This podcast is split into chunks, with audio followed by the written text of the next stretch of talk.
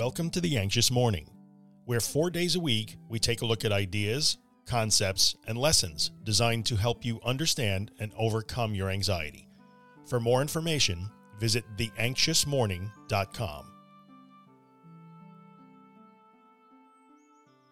When I talk about the need to be honest with ourselves when it comes to fatigue and taking breaks, I'm often asked what to do when you're not sure if you're tired or afraid.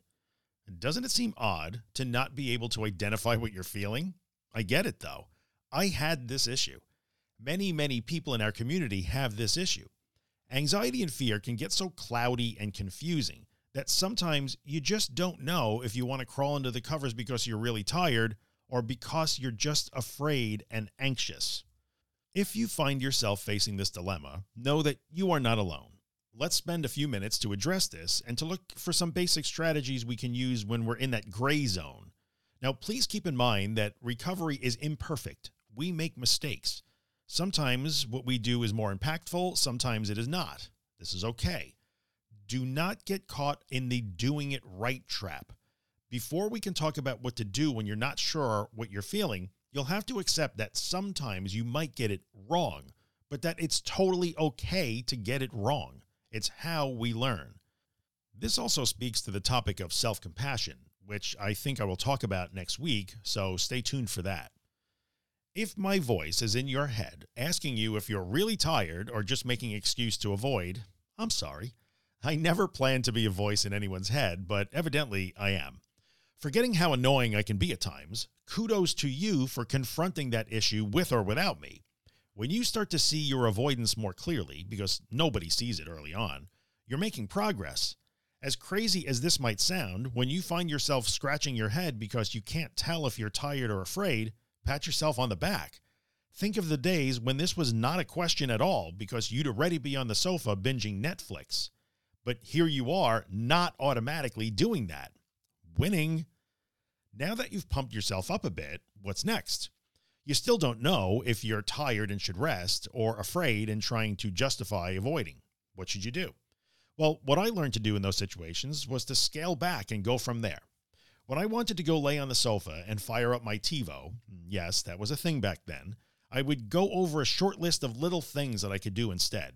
They were often very little.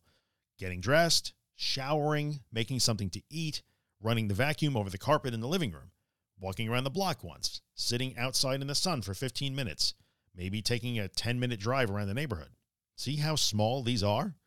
I would pick one of those things and then do it. Often this would clarify things for me. When I finished vacuuming, for example, I often found that I was actually not as tired as I thought I was. And this often turned into doing a few more things on my short list. In some cases, this turned into a full day where I wasn't on the sofa at all because I saw that I actually didn't need to be. I had uncovered sneaky avoidance masquerading as fatigue. On other days, I might take a short walk around the block and discover that I really was pretty tired, so I would take a break. Sometimes that break was an hour or two. Sometimes I might actually fall asleep and it turned into almost a full day off because I had always done my driving exposure first thing in the morning. On some days, I wound up on the sofa for two hours only to discover that I really wasn't all that tired. Did I beat myself up for getting it wrong? Nope. That's not usually an issue for me. So please don't make that mistake for you. You're going to get it wrong sometimes like everyone else. This is not a crime and you did not just ruin your recovery. I promise you didn't. When I got it wrong, I'd get up and get on with my day as best I could. Those days counted too because I learned something in those moments and I took those lessons with me. I think the summary here is that especially in the early days of recovery, when avoidance habits are still strong, we try to err on the side of not automatically running for the comforter and the fuzzy slippers. Might you wind up pushing yourself a little bit this way? You might, but that's why I say to use a short list of small things to do in those situations. If you find that you are pushing into exhaustion or really tired territory, you can stop and go rest. It's okay to not be sure if you're tired or anxious. Days like that help to teach us what we need to learn. They give us experiences that we need to have. When in your life did you ever think that you'd have to work on identifying a basic state like tired? I bet never, right? So give yourself a break. No pun intended there.